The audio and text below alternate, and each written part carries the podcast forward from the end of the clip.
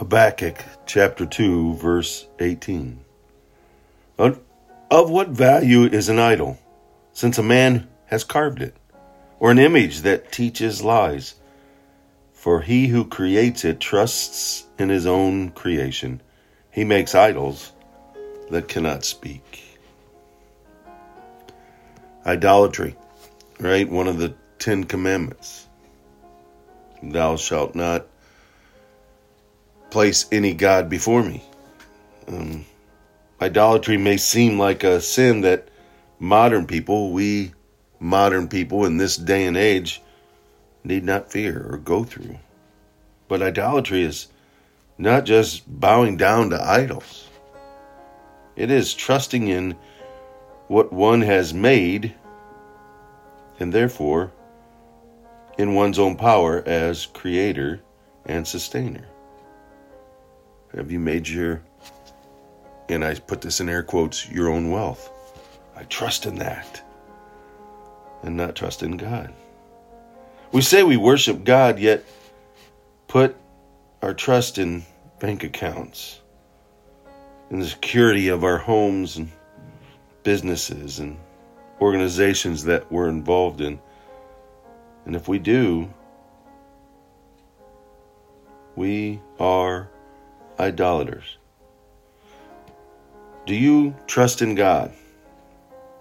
Do you trust in God more than you trust what your hands have made? I think that we in this modern age, this world we live in today, idolatry is widespread. It's it's taught. It's, you know, pull up yourself by your bootstraps and what I can do, you can do this. And, and we develop this mentality of self sustaining power, self sustaining might, trusting in oneself. I can build this, I can do this, I can succeed.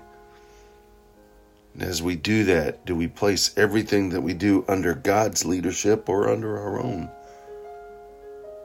Remember when Jesus prayed or taught his disciples to pray, and therefore us today, that it's God's will be done and give us our daily bread. Trusting in what he gave. Remember the Israelite people, they they were told to pick up the manna every day, but not pick up extra. If they did, it molded because they didn't trust in God that he would bring it the next day. Trust. Trust in God. God worship gives God glory idol worship and what we do brings self glory. Let's not become idolaters. Let's trust in God and in Him alone, not in what we can do, but what He can do through us. Doesn't mean we don't have important um, things to accomplish. And one of those is supporting our family, no doubt.